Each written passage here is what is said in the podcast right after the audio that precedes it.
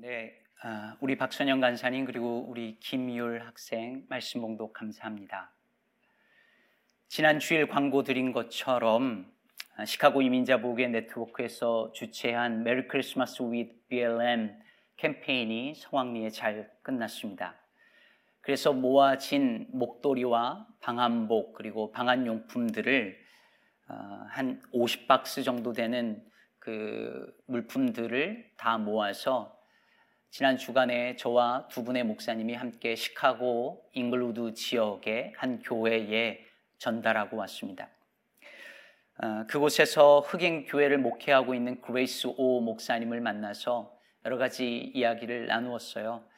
어, 특별히 목사님께서 그 교회로 오게 된 이야기, 또 목회하면서 경험하는 여러 이야기들, 음, 그리고 어떻게 흑인들을 바라보는 어, 목사님의 시선이 바뀌게 되었는지에 대한 그런 이야기 그리고 앞으로 우리가 어떻게 하면 어, 그분들과 같이 연대할 수 있을 것인가라는 아주 유익한 대화를 나누었습니다. 그러다가 참 음, 마음 아픈 이야기를 들었습니다. 목사님께서 4년 전에 어, 이제 그 교회를 부임했을 때 자꾸 교회 앞에서 쓰레기통이 없어지더랍니다. 그래서 누가 왜 쓰레기통을 가져갈까 이렇게 생각했는데 알고 보니 그 지역에 물도 안 나오고 전기도 안 나오는 곳에서 사는 사람들이 있대요. 그래서 전기는 다른 집에서 몰래 끌어다가 쓰고 물은 쓰레기통을 훔쳐가서 거기에다가 물을 받아서 쓴답니다. 제가 요르단과 그리고 IT에 갔을 때 이런 비슷한 이야기를 들었었는데 이런 일이 이 미국 땅에서 바로 우리가 사는 이곳에서 불과 3, 40분만 가면 있는 그곳에서 일어나고 있다는 사실이 참 충격적이었습니다. 저희가 전달할 물품, 전달한 물품을 다음 주에 아, 이게 그 주민들에게 나누어주는 distribute day를 갖는다고 하는데요. 작년에 비슷한 행사를 했을 때 1100명이 왔답니다. 그만큼 도움이 필요한 사람들이 많다는 이야기죠. 그 얘기를 듣고 나니 저희가 가져간 것으로는 한참 부족할 것 같다는 생각이 들었습니다. 한 분당 하나씩 정도는 가지고 가야 되는데 그럴 수 있을까 좀 염려가 되긴 합니다. 그리고 그 생각을 하고 오늘 본문을 보니 제자들의 마음이 이해가 되었습니다.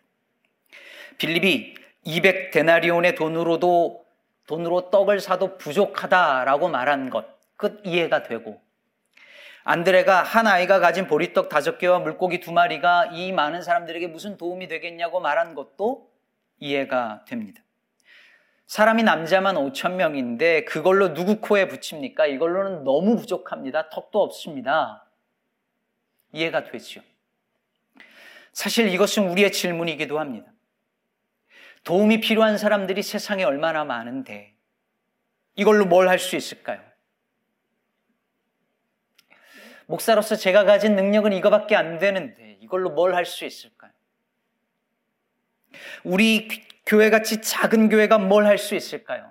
내가 요만큼 나눈다고 그 많은 분들에게 얼마나 도움이 될까요? 또 누군가 그런 말을 하지요. 당신들이 그런다고 세상 바뀔 것 같아? 세상 안 바뀌어. 계란으로 바위치기야. 다 맞는 말처럼 들립니다. 우리 앞에 놓여진 과제는 너무 크고 많은데 우리가 가진 건 너무 작고 형편없어 보입니다. 우리가 위로해 주고 싶은 사람 너무 많은데 우리는 그럴 능력이 없습니다.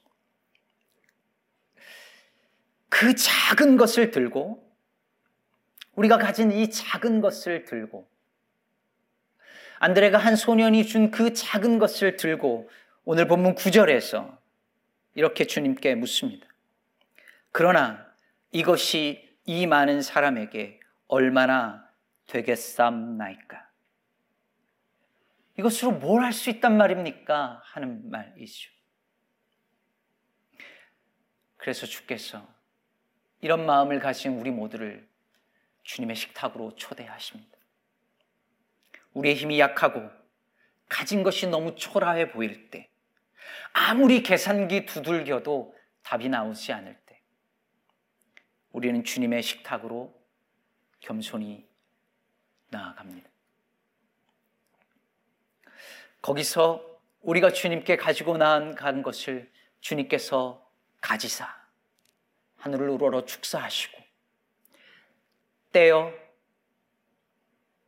우리에게 나눠 주시며 그래서 우리 모두를 풍족하게 하시는 주님을 거기서 만납니다. 오늘은 예수께서 성찬을 제정하시면서 제자들에게 하셨던 말씀 이것을 행하라. 그리고 그 이것을 행하라 하시면서 보여주신 네 가지 행동 중 마지막 행동, 즉 떡을 뗀 후에 식탁에 모인 자들에게 나누어 주신 행동에 대해서 함께 생각해 보고자 합니다. 예수님 마지막 만찬 때 제자들에게 떡과 포도주를 주셨고 오늘 본문에서처럼 거기 모인 무리들에게 물고기와 그리고 보리떡을 주셨습니다. 거기 모인 사람들은 예수님이 주시는 것을 받았겠죠. 예수님은 주시는 분이고 우리는 받는 존재입니다. 이게 성찬에 있어서 굉장히 중요한 핵심이에요. 예전에 제가 다른 교회에 있을 때 어떤 분이 제게 성찬식에 대해서 컴플레인을 하셨어요. 성찬식 때 앞으로 나와서 떡, 이 빵 받는 거 안 하면 안 되냐입니다. 꼭 손을 이렇게 내밀어 가지고 이 빵을 그렇게 받아야 되냐고. 그냥 알아서 떼어 먹으면 안 되냐는 거예요.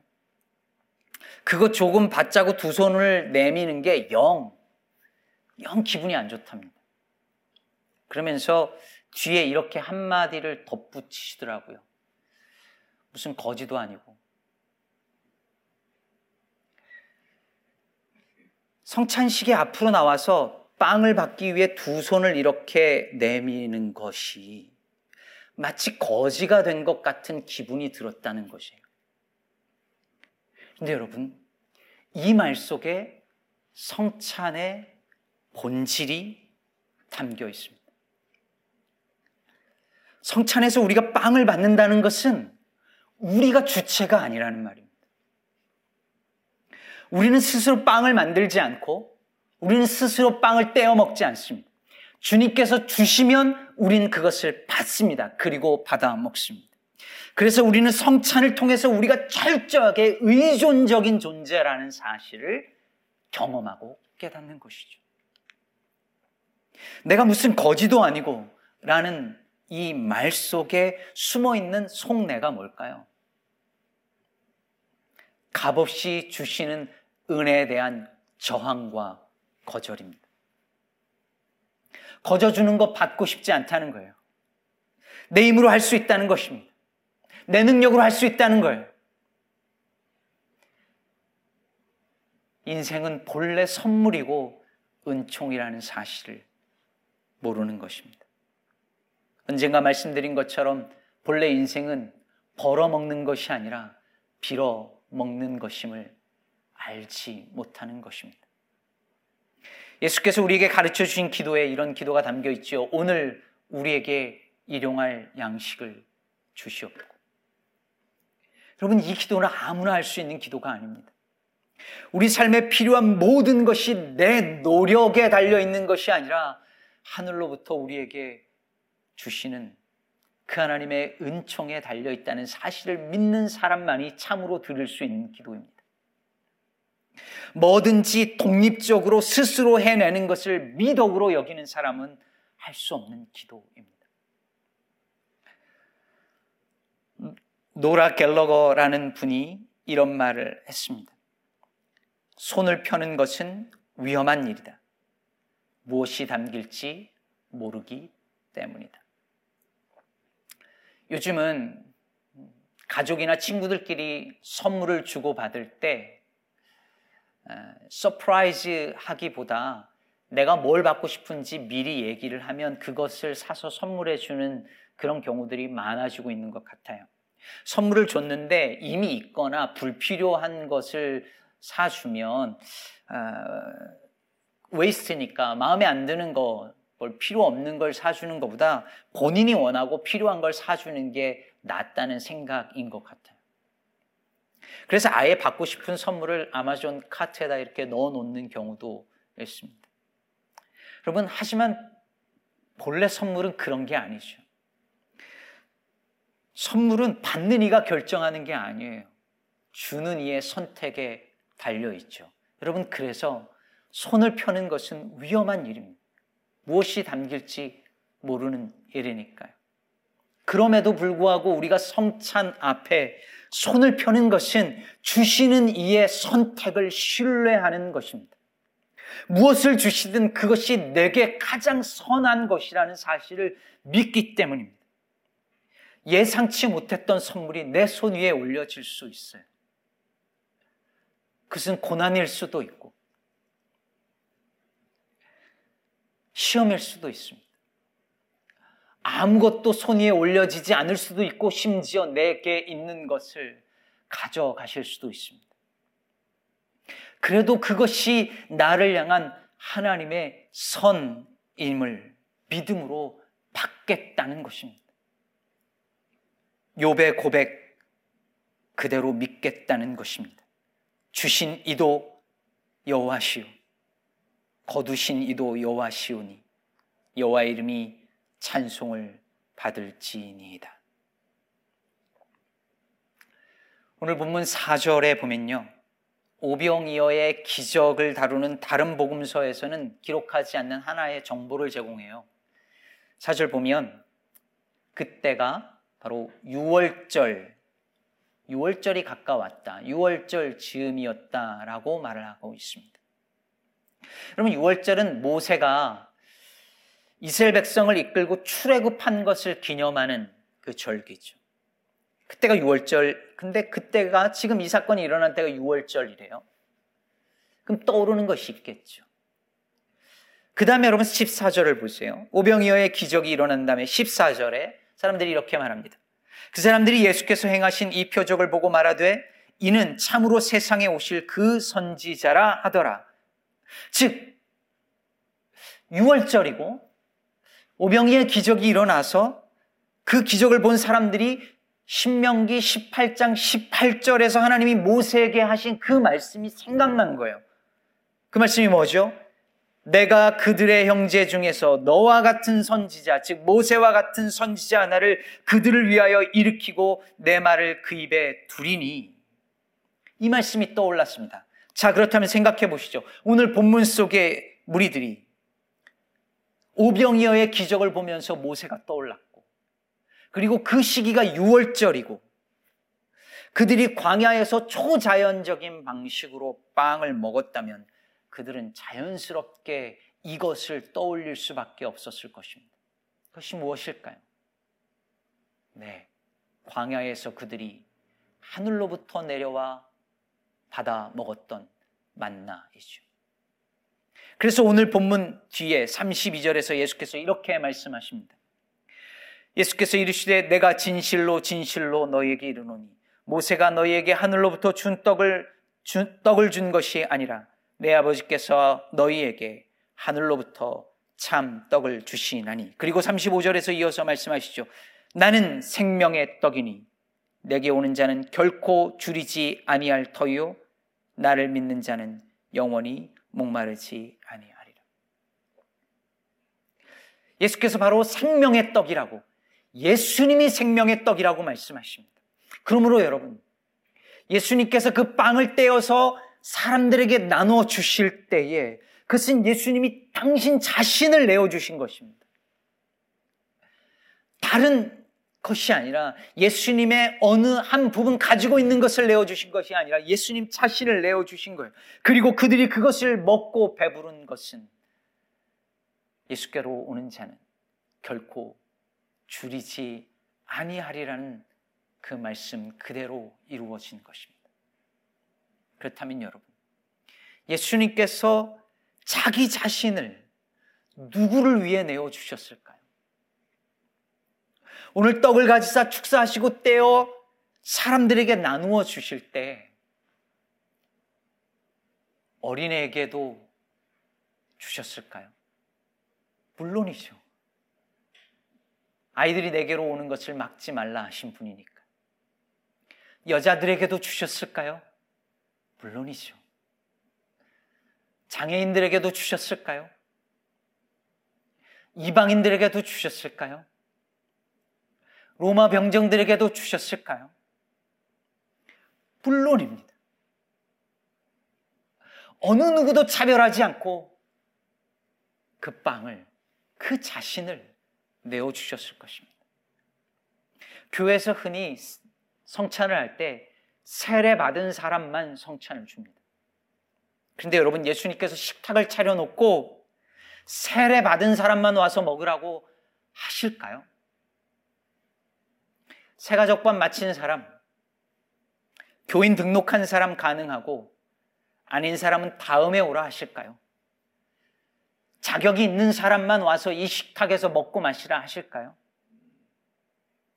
그럴 리가 없잖아요. 언제나 세리와 창기와 죄인들과 함께 먹고 마신 예수님이시니까요. 그러므로 주의 만찬은 주 앞으로 누구나 나오라는 초청입니다. 당신이 어떤 사람이든지,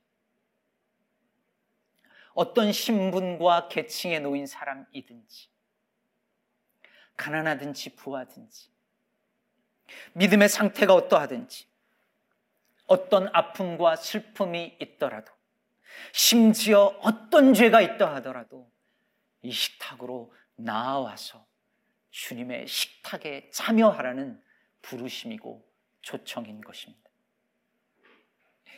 언젠가 어느 선배 목사님이 저에게 그런 조언을 해 주시더라고요. 목사는 내가 싫어하는 사람, 그리고 나를 싫어하는 사람하고도 밥을 먹을 수 있어야 한다고 말이죠. 그런데 여러분, 이것만큼 힘든 일이 없습니다. 내가 정말 싫어하고 나를 싫어하는 사람하고 밥을 같이 먹는 것만큼 곤혹스러운 일이 없지요. 그런데 여러분, 성찬은 그것을 가능하게 합니다. 주님의 식탁에 모든 사람들이 나와요. 내가 평소에 세상에서는 거들떠 보고 싶지 않은 사람, 만나고 싶지 않은 사람, 어떻게 같이 밥을 먹어 저런 사람하고 하는 그런 사람도 다 주님의 식탁으로 다 같이 나옵니다. 그리고 함께 그 떡과 잔을 먹고 마시며 주의 식탁 안에서 한 식구가 됩니다. 레이첼 헬드 에반스가 쓴 교회를 찾아서라는 책에 보면 이런 이야기가 나옵니다. 1940년대 노스캐롤라이나의 한 성공회 교회 신자가 된 흑인 커플에 대한 이야기인데요. 어느 주일 아침 이 흑인 커플이 찾아간 교회에 가보니 이 두 명만 빼고 전부 백인인 교회였답니다. 그날 성찬식이 진행되는데 이 두 사람이 성찬을 받기 위해서 줄을 서는데 이 둘이 불안에 몸을 떱니다. 당시에는 흑인이 물을 마시려면 흑인 전용 식수대를 찾아야 하던 시절입니다. 그런데 백인과 같은 식수대를 써본 적도 없는 사람들이 백인과 같은 잔으로 같은 포도주를 마시는 건 상상할 수 없는 일이었던 것이죠. 요즘은 그렇게 잘 안 하지만 예전에는 성공회나 아니면 캐톨릭에서는 잔을 하나를 가지고 마시게 해주고 닦고 돌린 다음에 또 마시게 해주고 이렇게 했었어요. 지금도 그렇게 하는 교회들이 뭐 팬데믹 전에는 아마 있었을 것입니다. 그런데 그렇게 두, 두렵고 떨리는 마음으로 잔 앞에 갔는데 그 신부님이 그들의 입술에 잔을 대며 말합니다. 이것은 당신을 위해 흘리는 그리스도의 보혈입니다. 당신의 몸과 영혼을 영원으로 인도하는 구원의 잔입니다. 그 성찬을 참여하고 이 커플은 그 교회에 출석하기로 합니다.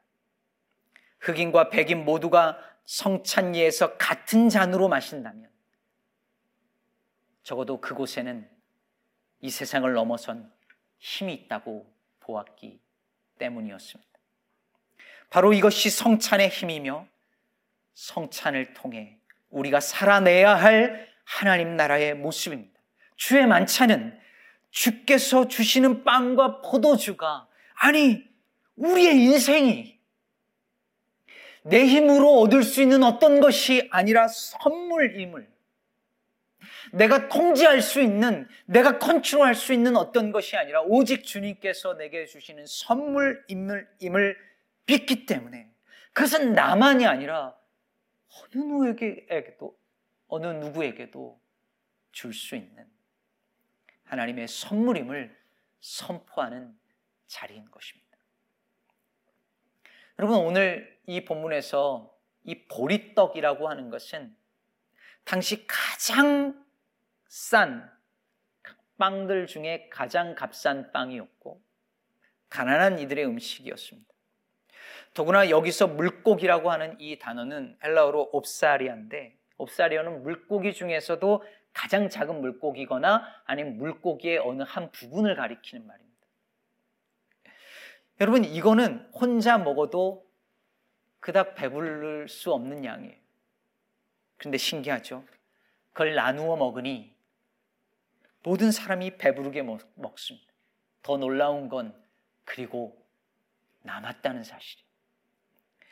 내 것을 나누면 모자라야 하는데 그래야 계산이 맞는데 오히려 남습니다. 나누니까 남아요. 나누면 나눌수록 더 풍성해지고 잔이 넘칩니다. 이게 하나님 나라 원리입니다.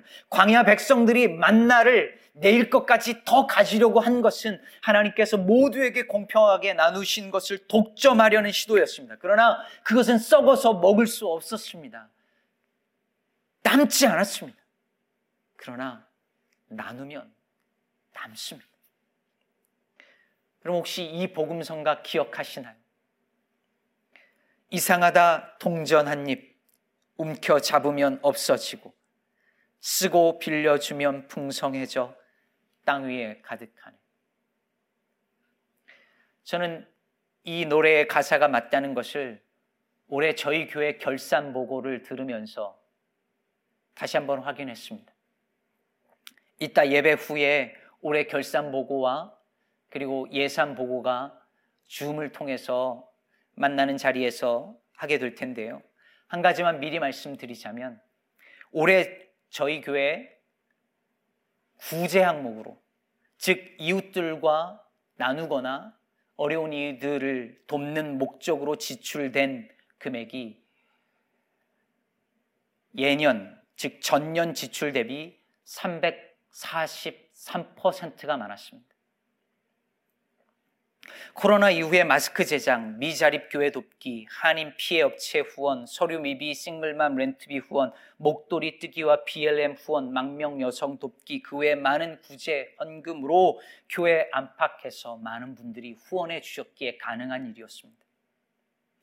가장 어려운 이 코로나 시기에 오히려 더 적극적으로 나누는 일에 힘쓴 여러분 덕분에 우리 주변이 더 풍성해졌습니다. 사랑하는 여러분, 성찬은 우리의 인생이 선물이고 은총임을 알려줍니다. 우리가 손을 펴서 빵을 받을 때 그것을 경험합니다. 그리고 내가 받은 빵을 내 곁에 있는 이와 나눌 때 그것이 더 풍성해진다는 것을 경험합니다. 그렇게 함께 먹고 마심으로 우리는 주 안에서 한 식구가 됩니다. 이 성찬의 은총이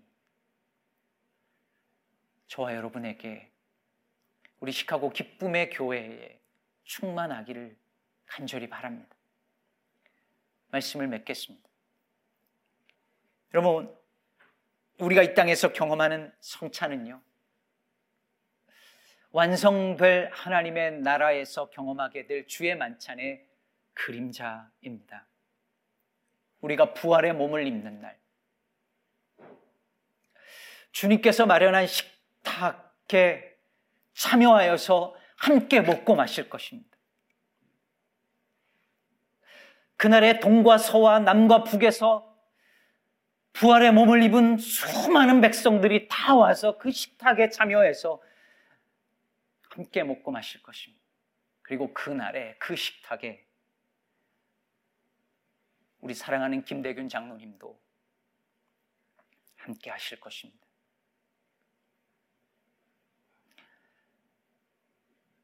아직 장로님이 우리 곁에 없다는 사실이 잘 믿어지지 않습니다. 장로님과 만난 사이 기간이 저야 그리 길지 않습니다. 이제 2년 되었네요. 그동안 장로, 장로 님께서 제게 보여주셨던 그 많은 사랑과 격려를 기억합니다. 저보다 더 오랫동안 장로님들과 장로님과 함께 신앙생활 하신 분들은 장로님께서 우리 교회에 나누어 준 그 사랑과 또 기도와 그리고 웃음들로 배가 부르고 풍성해지는 것을 경험하셨을 것입니다. 언젠가 다시 만나는 날, 분명히 우리가 다시 만나게 될 텐데, 그날에 주님께서 우리를 이 식탁으로 부르시고 우리 장로님과 함께 그 식탁에 앉아서 먹고 마시며